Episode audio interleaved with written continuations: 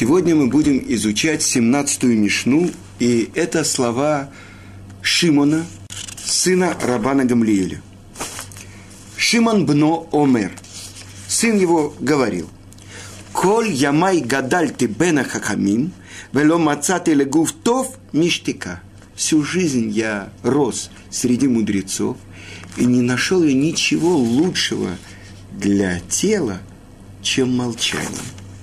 Вело мидраш гуейкар, и не толкование главное, эле амасе, но поступки, веколя марбе дворим меви хет.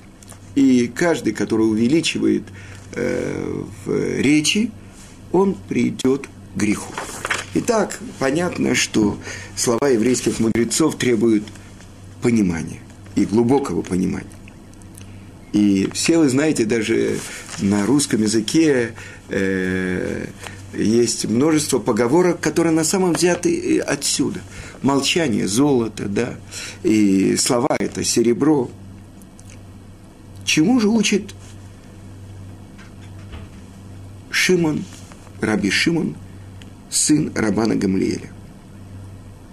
Сказано так в Мишле – что даже глубе, глупец, который молчит, он может быть воспринят как мудрец. Или наоборот, мудрец, который много говорит, будет считаться людьми глупцом. И известно в Талмуде сказано, что э, те, кто приезжали из Вавилона в страну Израиля во времена Талмуда, если человек был молчаливым – это значит, что он благородного происхождения. Так вот, э, э, что же это значит? И не нашел я ничего лучшего для тела, как молчание.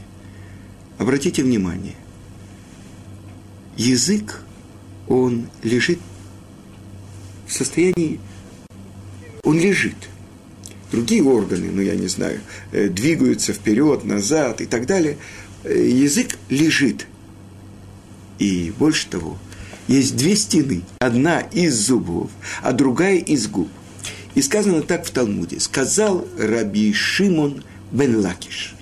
Если бы я находился у горы Синай, я бы попросил Творца, чтобы он нам дал две пары губ. Ну, посмотрите, две пары глаз, две э, пары ушей, э, две ноздри и только один рот. Почему?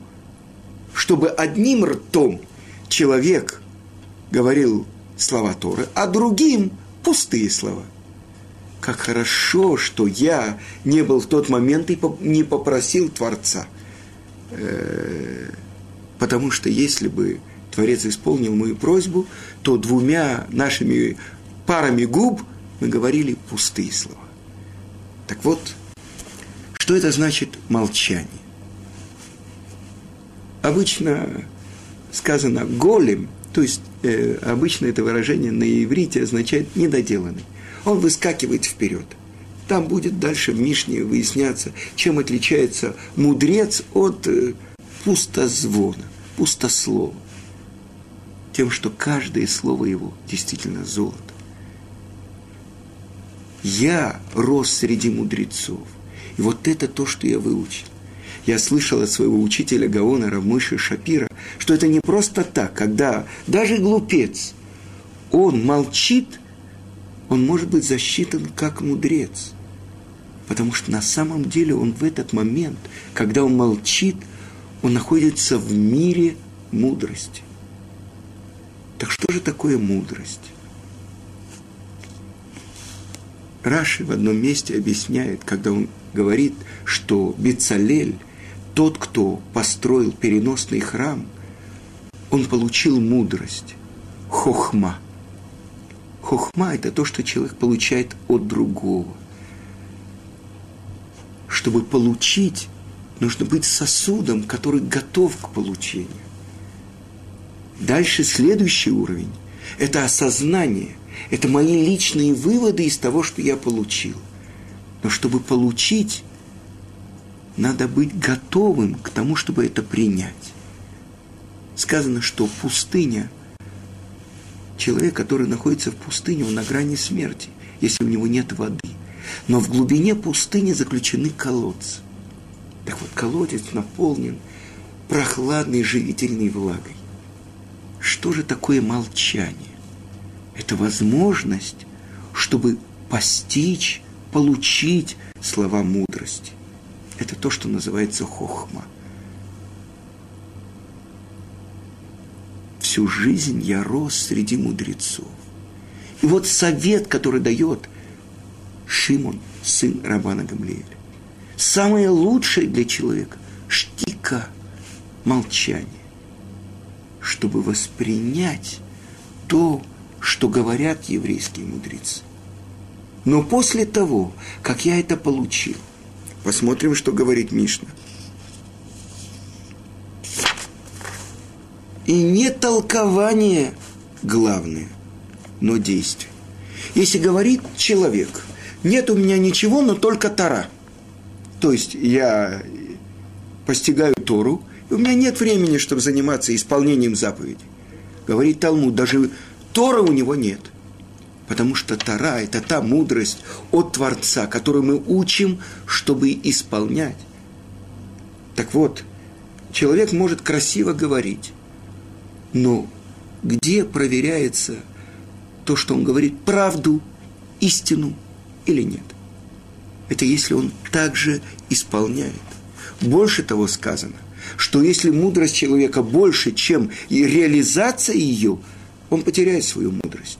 Но если его действие больше, чем его мудрость, он сохранит мудрость.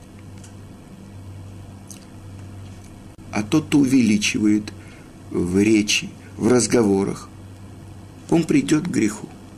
И здесь мы открываем очень важную вещь. Как в нашем мире реализуется замысел Творца.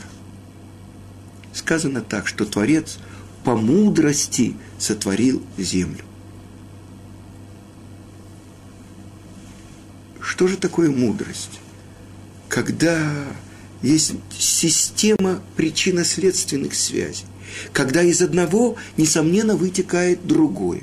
Сказано, что мудрец, он видит начало, он видит, как из одного явления, из одной капли начинается новое явление, начинается новый маалах, новое направление, новый путь. И вот мы открываем очень важную вещь. Тот, кто готов быть тем, кто воспринимает мудрость, он может быть тем, кто учит мудрости. А мудрость, она не может быть постигнута без углубления, постижения. И это уже следующий этап. Это мои выводы, это то, как человек осознает то, что он получил. И вот здесь проверка. Человек, который учил Тору, и который не ведет себя в соответствии с Торой. Сказано, лучше бы он вообще не учил Тору. Потому что Тора, прямое значение слова Тора, учение, гораа, то есть учение для исполнения. И вот давайте посмотрим, что говорят наши комментаторы на эту тему. Написано так. Сказал Раби Илай. Мир не существует, но только ради тех, которые закрывают свои уста во время спора. Как сказано, Тола аарец аль блима. Бли без ма. То есть человек, который во время спора. А обычно это идет э, спор между людьми, и задевается честь одного и другого. И вдруг человек прекращает разговор, прекращает спор. Ради такого человека сказано, сотворен весь мир. И я хочу вам рассказать одну историю. Известная история, которая происходила в Нейбраке у Равхаема Коневского. Один человек просил совет. Вот он уже женат 5 лет, 10 лет, у него нет детей. 15 лет. И Равхаим Каневский, великий мудрец нашего поколения, который в течение всего года изучает всю Тору, он ему давал разные советы из Талмуда. И, наконец-то, когда пришел в очередной раз этот человек, сказал ему Равхаим, у меня нет тебе никакого другого совета, может быть, последний я могу тебе дать. Если ты найдешь какого-то человека, который перед тобой, которого перед тобой оскорбили, и он промолчит, не ответит, если он даст тебе благословение, у тебя будут дети. И, конечно, человек печально ушел, где он найдет такого человека и так далее.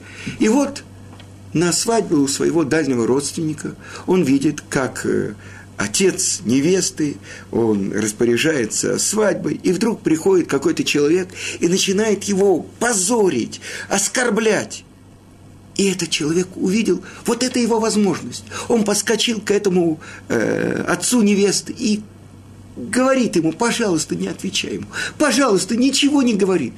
Мало того, что его оскорбляют при всех, еще этот какой-то ненормальный говорит ему не отвечать. Ну, в общем, хозяин э, свадьбы, отец невесты промолчал.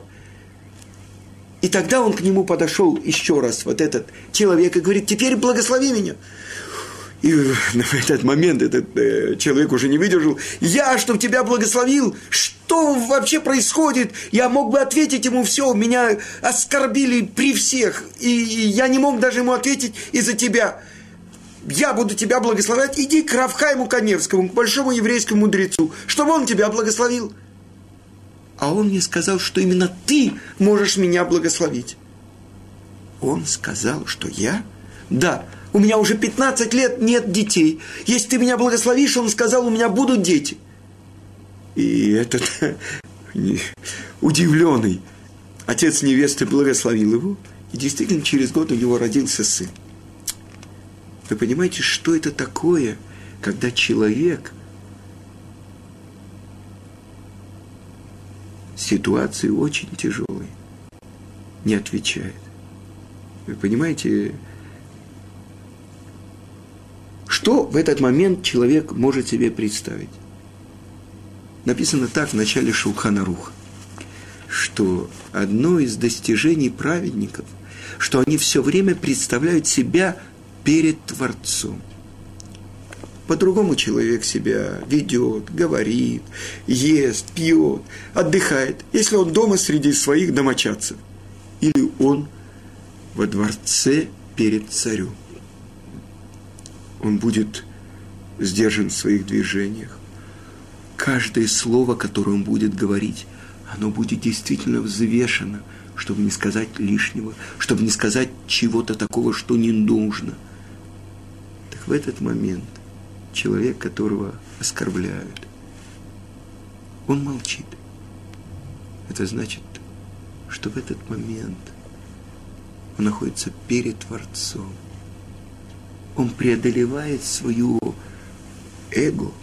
А ведь одна из важных вещей человека, нефеш, низший уровень души человека, называется кавод, почет. И это из-за оскорбления почета люди стрелялись, люди кончали жизнь самоубийством, потому что это и есть уважение к самому себе. И вот в этот момент – принять власть Творца и не ответить на оскорбление. Вы понимаете, что в этот момент человек провозглашает, что есть царь у мира. И я хочу вам сказать, э, со мной был один такой раз случай. Один человек э, просил меня помочь ему в Москве, в Ешиве, чтобы он мог э, переночевать. Он из Израиля, лет 20 не был в России – спросил, могу ли я устроить. Я сказал, да, и мы можем даже принять вас в Ешиве, и мы пошлем за вами машину, но только нужно будет заплатить. И вот этот человек, когда приехал, его приняли и так далее. Но он говорит, так далеко находится Ешива от центра Москвы. Это где-то 30 километров. Ешива находится в живописном Подмосковье, 15 километров. Лес вокруг. Специальное место, где э, ребята со, все, со всего бывшего Советского Союза могут учить Туру. Чтобы их ничего не отвлекало. Так этот человек говорит, а нельзя ли мне в Москве где-то найти место? Я сказал, нет, ну, то, что я обещал, я выполню. Ну, в общем, этот человек как-то за какие-то деньги снял себе квартиру в Москве, и как-то я шел по Иерусалиму, и этот человек мне встретился на... И он, э, видно, он посчитал, что не так к нему отнеслись, и он э, как-то меня оскорбил. И, видно, мой южный темперамент сработал, и я ему ответил, ты сам, и прошел. Только после того, как я ответил, я подумал, чего я лишился. Ну, представьте себе человек, который зарабатывает э, 100 долларов в месяц. Вдруг ему предлагается миллиард. И вот он его потерял. Так вот, э, я ощутил себя, если бы я промолчал. А, какого богатства я лишился. Ну, поэтому человек должен знать, что это такое молчание золота. Итак, говорят наши мудрецы, почему это хорошо э, для тела, да? Что для тела это очень хорошо молчание. Но не то, что имеет отношение к душе. Потому что когда человек учит Тору или когда молится, несомненно, ради этого человек пришел в мир. И так написано в книге Иова. Ле Амаль Адам Юлат. На очень серьезную работу приходит, рождается человек в этот мир. И объясняет Талмуд, что либо на работу по вкалыванию, на физическую работу, либо на работу по постижению Торы. И здесь сказано, что каждое слово Торы – это мецва. А мецва – это то, что объединяет человека, соединяет человека с источником его души. Так это то, что говорит наш учитель. Шимон, на самом деле, он тоже Рабан Шимон, только это он говорит до того, как он стал учителем всего еврейского народа, что для тела это хорошо, молчание. И надо вести по пути мудрости, обучать народ. И это то, что надо знать. Не толкование главное. Чтобы человек э, не долго говорил и говорил ясно, чтобы не было сомнения в законе. И так сказано в трактате Псахим, чтобы всегда Рав обучал своих учеников очень сжато и коротко – Потому что если он будет э, э, распространяться, и ученики не поймут, и это то, что было, то, о чем мы говорили в начале, были два ученика, раби Антигнуса איש סוכו, Байтус и Цадок, которые не полностью поняли своего учителя, и это первое искажение Торы, которое произошло в еврейском народе. Но это зависит от учителя, да?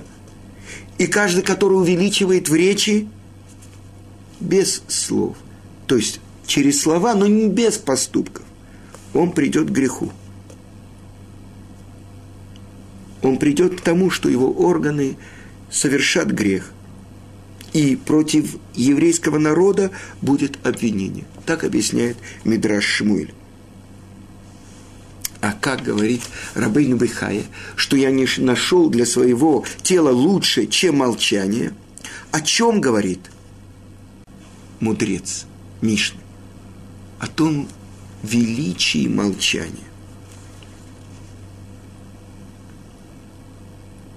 Что начало любой речи – это молчание. То есть так же, как зернышко, которое созревает в земле – оно разлагается, оно проходит огромный процесс без того, что речь начинается с молчания. Это то, что написано у пророка. Не в грохоте Творец, не в шуме Творец, не в трублении Творец. Но вот когда наступает голос тонкой тишины, вот там Творец. и человек, который слушает другого. А в это время на самом деле он готовит уже, что он ему хочет сказать. Он не слышит другого. А чтобы получить мудрость, надо сделать себя пустыней, которая жаждет получить источник воды. Продолжает наш учитель Рабейну Бихай. Слова Торы и мудрости без молчания они не могут быть восприняты. Если человек промолчит по поводу своего заработка, и сколько он будет зарабатывать, и что, это нормально. Но если он отменит речь Торы, ради которой он родился, ради того, чтобы стать источником воды живой – и сказано так в Мидраше. Сегодня человек учит один закон, завтра другой закон, пока он не становится сам источником живой воды. Что это значит? Почему мудрец Мишный прославляет молчание для тела? Чтобы человек, не дай Бог, не говорил лашонара. И есть полное соответствие. С одной стороны – каждая буква, каждое слово – это заповедь, это слова Торы и молитвы. С другой стороны, противоположное – это лошонара. Когда человек говорит что-то, что может причинить ущерб материальный, физический, или мати, э, материальный, физический, или моральный другому еврею. Даже если он пересказывает правду – он не имеет права это говорить. Это называется лошонара.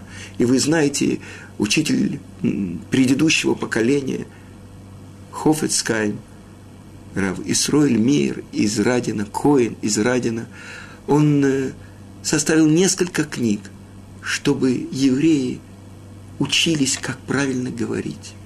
Потому что это так же, как речь Торы, каждое слово – это заповедь, то, что объединяет человека с Творцом, каждое слово – лашонара, дурного, то, что он говорит про другого еврея, сравнивается с укусом змея. Ведь он не получает удовольствия от того, что он впрыскивает свой яд в тело своей жертвы. Так вот это то, что еврей обладает свободой выбора. И поэтому Тана говорит, ничего лучше нет для тела, кроме молчания если бы каждый из нас только говорил необходимое, то, что касается жизни нашего тела, пропитания и был источником слов Торы, как бы мы выглядели. Поэтому сначала все начинается с первого правила. И не нашел я ничего лучшего для тела, кроме молчания потому что я вырос среди мудрецов. Это важный урок, который я от них выучил. Тот, кто хочет действительно получить мудрость, мудрость, как зернышко, растет из молчания. На этом я завершаю. До следующего урока. Я надеюсь, что мы еще раз углубимся в изучение этой Мишны. Всего хорошего.